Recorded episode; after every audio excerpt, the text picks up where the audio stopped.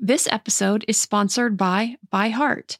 ByHeart is an infant nutrition company whose mission is simple make the best formula in the world. Using the latest in breast milk science, ByHeart created a clinically proven, easy to digest infant formula that's made with organic, grass fed whole milk, certified clean ingredients, and features a patented protein blend that gets closest to breast milk. Our blend includes the most abundant protein found in breast milk, alpha lac, as well as lactoferrin, the number one protein found in colostrum, along with broken down, partially hydrolyzed proteins. ByHeart is an easy to digest formula. In addition to its patented protein blend, our formula includes prebiotics and an 80 20 whey to casein ratio, like in early breast milk, which is tailor made for a newborn's digestive system. ByHeart is the only US made infant formula to use organic, grass fed whole milk, not skim. Curious about ByHeart? Redeem your welcome offer at byheart.com slash podcast with the code parenting for a limited time. Additional terms and conditions apply. Save big on brunch for mom, all in the Kroger app. Get half gallons of delicious Kroger milk for 129 each, then get flavorful Tyson natural boneless chicken breasts for 249 a pound, all with your card and a digital coupon. Shop these deals at your local Kroger today or tap the screen now to download the Kroger app to save big today. Kroger, fresh for everyone. Prices and product availability subject to change. Restrictions apply. See site for details.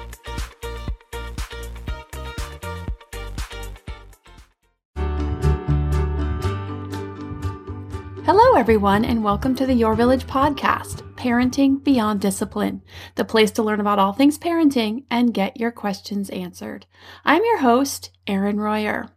This week, I'm answering one question from a listener named Lola because Lola has a big question, which basically begins to tackle what a big job parenting is. Lola wrote to me and said, Hi, thank you for the education you have provided in your episodes. I'm a single mom. My daughter is nine and my son is seven. Both of them seem to be very shy and lacking self confidence and social skills. My seven year old boy is very aggressive, and I get a bad report about him from school almost every other day about hitting other kids and not respecting other space and many more issues. I think I lack a good structure for raising my kids. I wanted to ask if there's any material you would recommend that will teach me how to build a strong foundation or structure in every area of raising kids in a family, maybe a prototype. So, first, I want to untangle this a bit by touching on the obvious and not so obvious areas of parenting and how they all play together.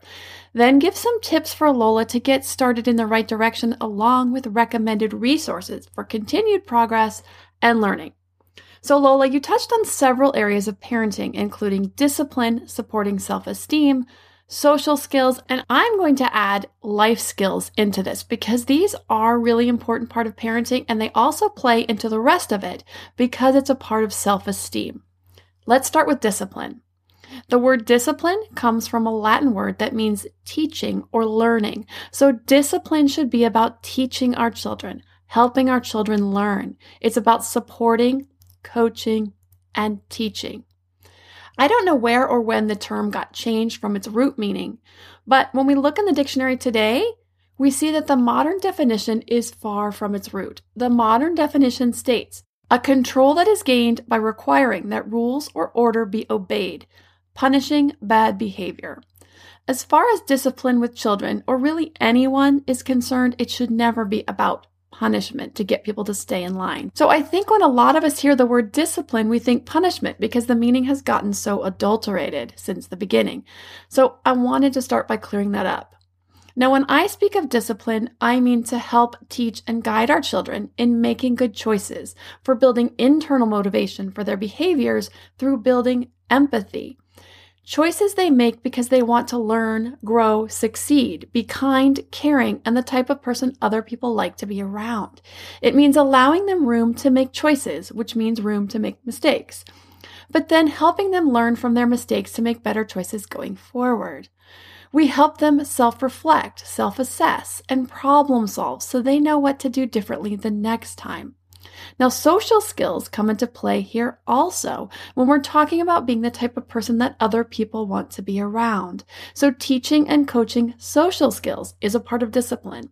We want to set boundaries around their choices so they can make mistakes that don't make them crash and burn so hard that it's hard to recover from those, but rather they metaphorically can fall down and scratch their knee rather than breaking every bone in their body. Another way I've heard this put is like a kite on a string. We let our kids string out a little at a time so they don't go up too far, too fast, not have enough skill to be able to handle it, and then come crashing down to the ground. If they show us we gave them a little too much string, they start to dip and dive. We pull that string back. We pull back those boundaries. We pull back their choices. And then we give them the support and boundaries they need. And then we slowly let the string back out again as they show they're ready for more responsibility. Now, a lot of trouble for parents comes in when they aren't sure what they should be expecting from their kids at certain ages. So I often see parents either just fly by the seat of their pants, try this, oh, that didn't work. Okay, let's try that. I don't recommend this method. Or they go off what they see other families doing. Now, here's what I've noticed about that.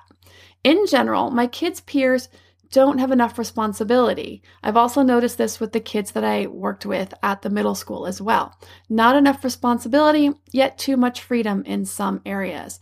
Now, this is more true for my older son's peers than my younger two. So, this starts to happen as they get towards the middle of elementary school, and then this continues on through middle school and high school, and then they get ready to leave home and they don't have all the skills they need because they haven't been given the responsibility over time. Now, Keep in mind, my kids are the same age as Lola's. My twins are seven. My older son is nine. Now, in most areas, my older son has far more responsibility than his peers, which means more freedom in some areas. But by freedom, I mean freedom that requires responsibility. He has less freedom in other areas, though. So here's my example my oldest is responsible for getting himself up and ready in the morning and getting his morning chores done. He gets himself up, dressed, teeth brushed, gets his own breakfast, and feeds the dogs. He is completely responsible for his own homework, meaning when and how it gets done, and getting it into his backpack before he goes to bed. And I generally don't need to ask or remind him any of this even once. On occasion, I will see the homework sitting on the table and not in his backpack, and I will remind him. I also will ask if he's brushed his teeth, and sometimes it hasn't been done. He has to go back up and do it. Other than that, I don't really have to give reminders very often. As far as his homework, he gets it all done by himself, but once every few weeks he'll ask for some help. He has chores he has to get done throughout the week. If they aren't done by Sunday, I'll remind him, but most of the time I don't have to. Also, he gets to go over to friends' houses. And as of lately, I've let him start going to friends that are even outside of our little neighborhood, our little three street neighborhood that we have. He's allowed to go over with his watch on, his phone watch, so that I can call him. He has to call when he gets there and he has to answer if I call. This is a rule. If I can't reach him, he knows that means he's in big trouble. He has the freedom to go to a friend's house if he can handle the responsibility of calling me when he arrives and answering me whenever I call, even though he knows I might be asking him to come home.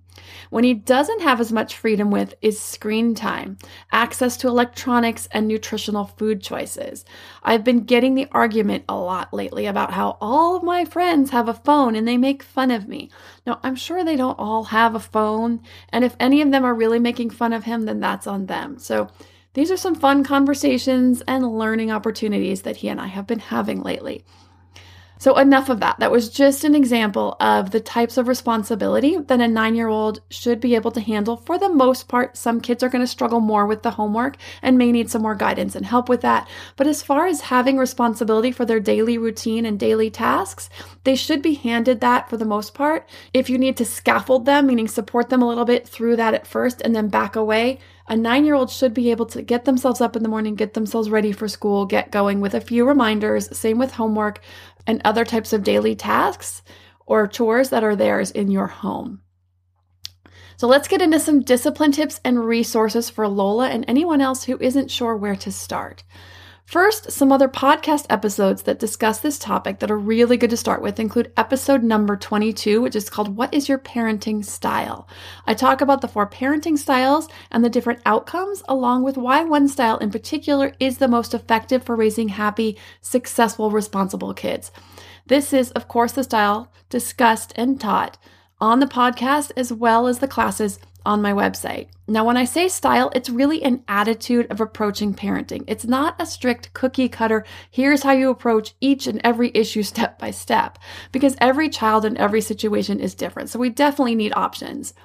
In addition to that episode, my class Intro to Discipline on the website covers that material more in depth, plus additional information about the basics of discipline, why some things work and why others don't, the role of discipline, and help to give basic overall understanding of the discipline process so parents can be more effective.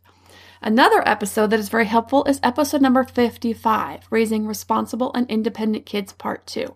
Obviously, there's a part 1, episode number 54 which also covers some more about parenting style and how it affects kids' abilities to be independent and responsible. But episode 55 gets into all the life skills kids should have by age so that by the time they leave home, they are ready to be independent and take care of their own stuff.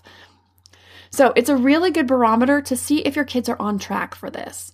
When it comes to setting up a household where kids are ready, willing, and able to do these tasks, you want to use positive discipline, giving responsibility, using positive feedback, coaching, strong communication skills, setting boundaries, following through, and then appropriate consequences only when absolutely necessary and only as a last resort.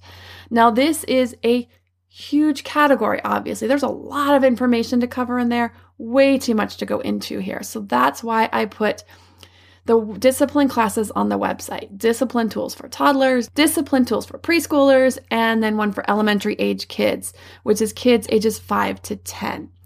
Getting kids to listen, misbehaviors and their solutions, power struggles, etc. All those discipline classes are on the website and they give parents access to all the information on demand. So, to watch a sample of the classes or to sign up to watch the full class, you can go to the website at yourvillageonline.com under the discipline section.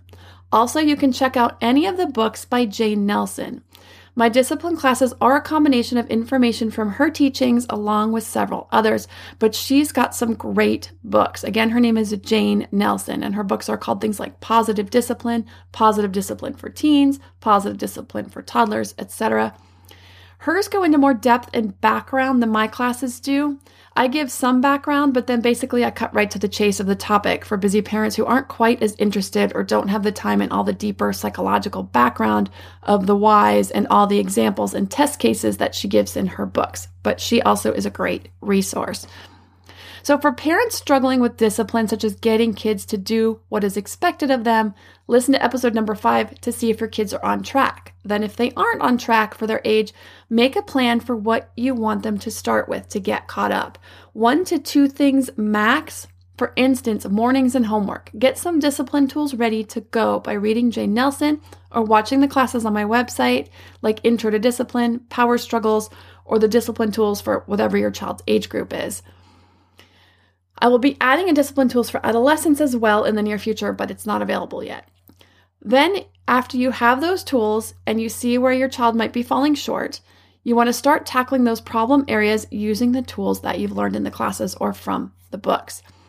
Because the truth is that kids like to be independent. They want to be independent.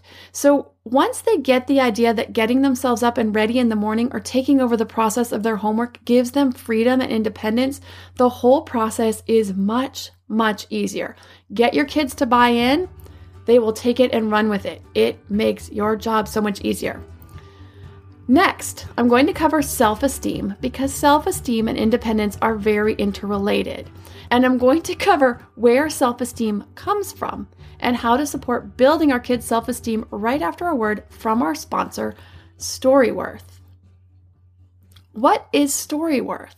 Storyworth makes it easy and fun for your loved ones to share their stories with weekly emailed story prompts, which are questions you've never even thought to ask.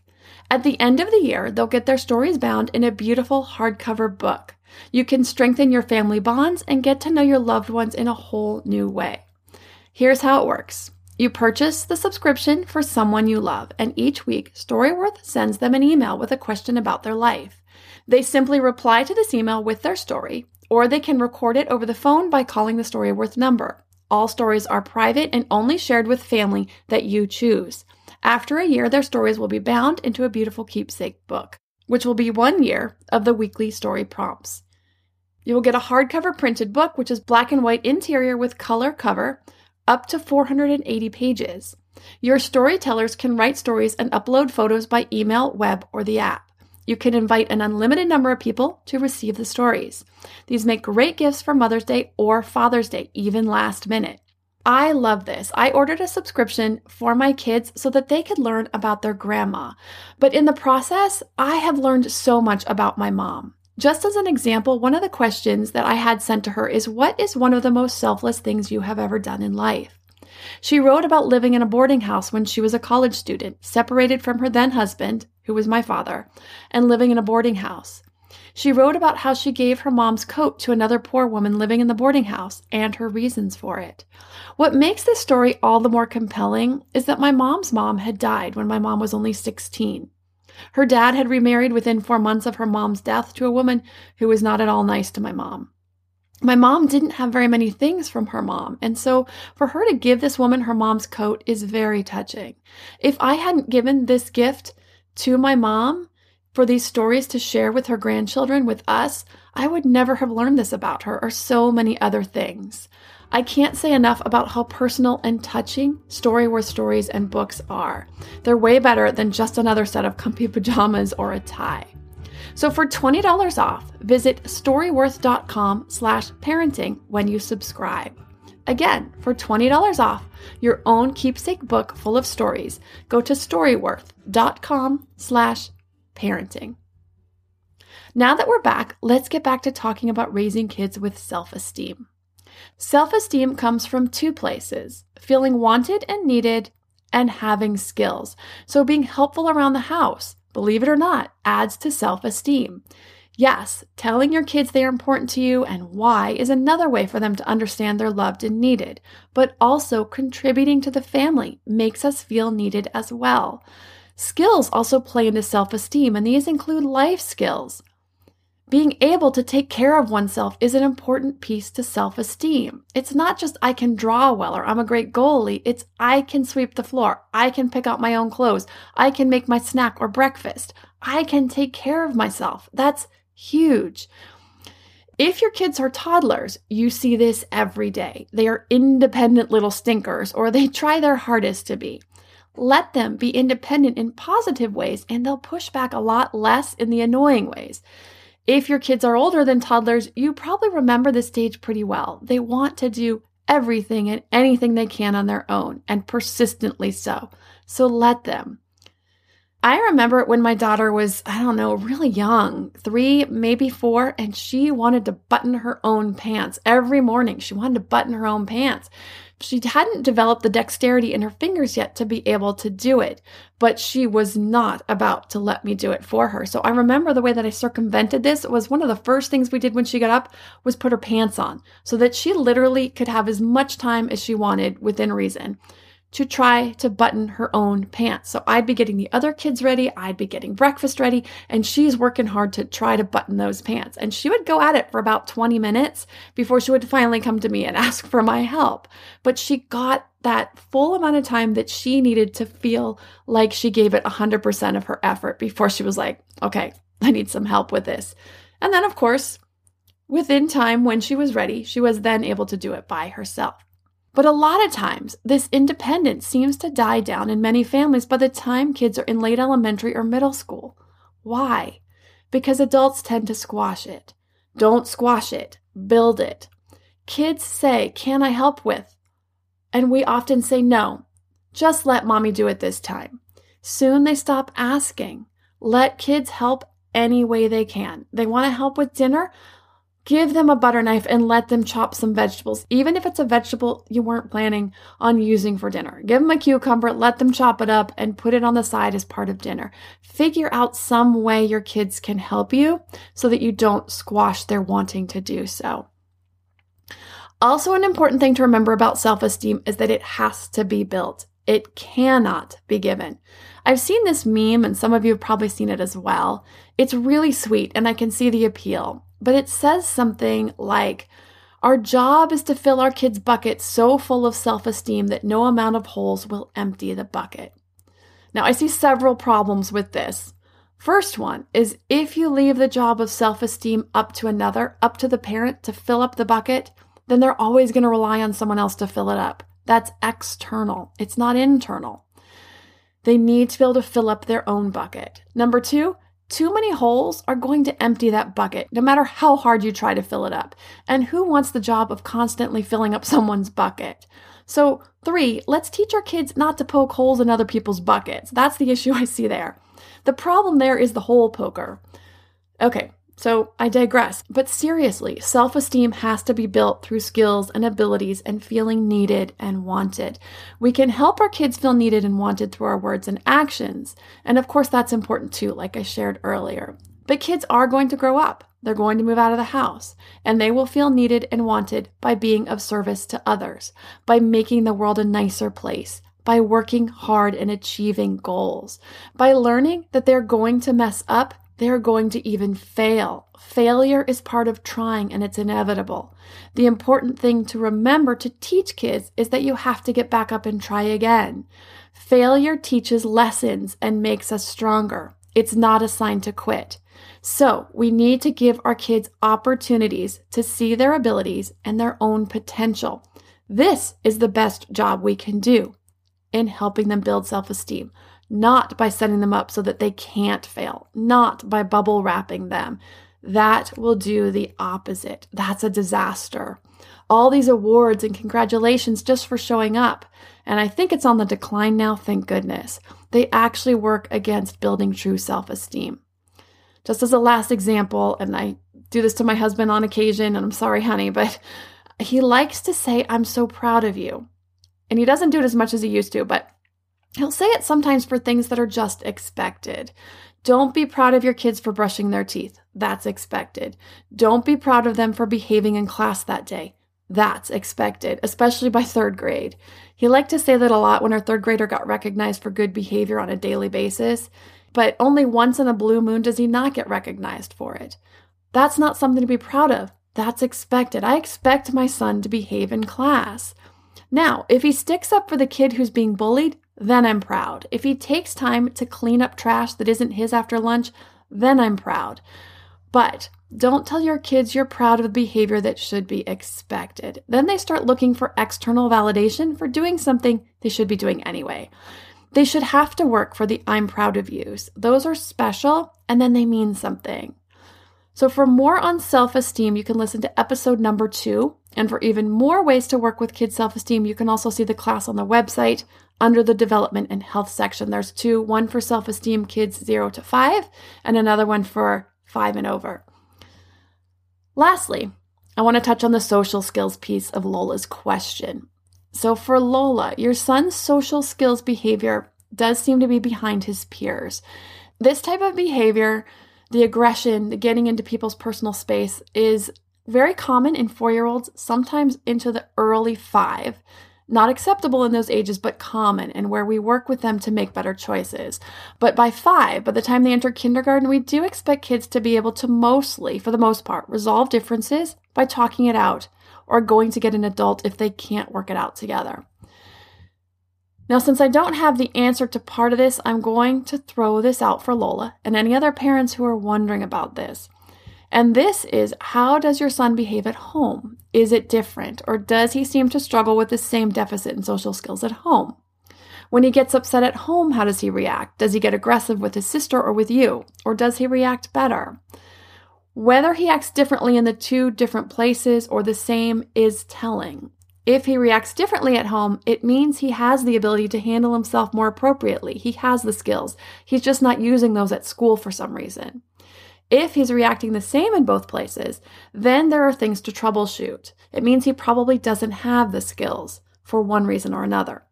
Is he simply lacking skills that he needs to be taught, that he needs to work on? Is he angry about something in the history of his family? Now, I don't know if his dad's in the picture or not, but could he be acting out about that? Or is there some type of possible diagnosis? Just for instance, I'm not making a diagnosis, but something like ADHD, which can lead to impulsive behavior. So if he's acting differently at school than at home, then you can work with him at home. But it's not going to be super effective because it's kind of like me going to my kid's teacher and telling her he didn't eat his vegetables at dinner and asking her to talk with him about it. But you can have conversations at home. What happened at school today? Why did you hit Jack? And get some information. The thing with kids this young is that a consequence at home is rarely going to translate to his behavior at school. He's not going to stop and think before he gets aggressive. Oh, wait, mom said I wouldn't get to go to the party tomorrow if I act out in school today. He's acting out, he's reacting, he's not thinking through his actions. So, you would want to get to the bottom of what's happening, at least from his perspective, then coach him on how to handle it better. You can discuss feelings. You can read some books at home like Hands Are Not for Hitting or Personal Space Camp or It's Hard to Be a Verb. This is, teaches about impulsivity. I have created a list of 22 books for kids on all different aspects of social skills. So you can get a copy of that list from the website at yourvillageonline.com slash podcast slash social skills books. Yourvillageonline.com slash podcast slash social skills books, all one word, all mushed together. In addition to that, I would work with the school to figure out what's happening in the environment. This means if he's different at home versus at school, so that you and the school admin can work together to get your son the support he needs to make better choices when he's struggling with his peers at school. Now, if he's acting the same at home as he is at school, then what I already gave about coaching at home, about his behavior at home, as well as discussing and coaching the behavior when he gets home from school, reading the books, and working with the school will also be helpful. For tips on coaching about aggression, you might want to listen to episode number 35, where I talk about helping kids with aggression, and episode number 73, where I share tips for a parent dealing with an aggressive five year old. If things improve within a month, and don't expect perfect, but expect market improvement, noticeable improvement. Then stay on this path. If they don't improve, then there is something deeper going on emotional struggles due to life stress, or potentially an assessment for behavioral concerns may be in order. If you have a parenting question you'd like answered, you can send an email to podcast at yourvillageonline.com. Thanks for listening and see you next time.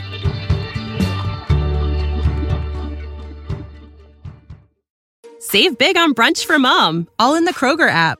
Get half gallons of delicious Kroger milk for 129 each, then get flavorful Tyson natural boneless chicken breasts for 249 a pound, all with your card and a digital coupon. Shop these deals at your local Kroger today or tap the screen now to download the Kroger app to save big today. Kroger, fresh for everyone. Prices and product availability subject to change. Restrictions apply. See site for details.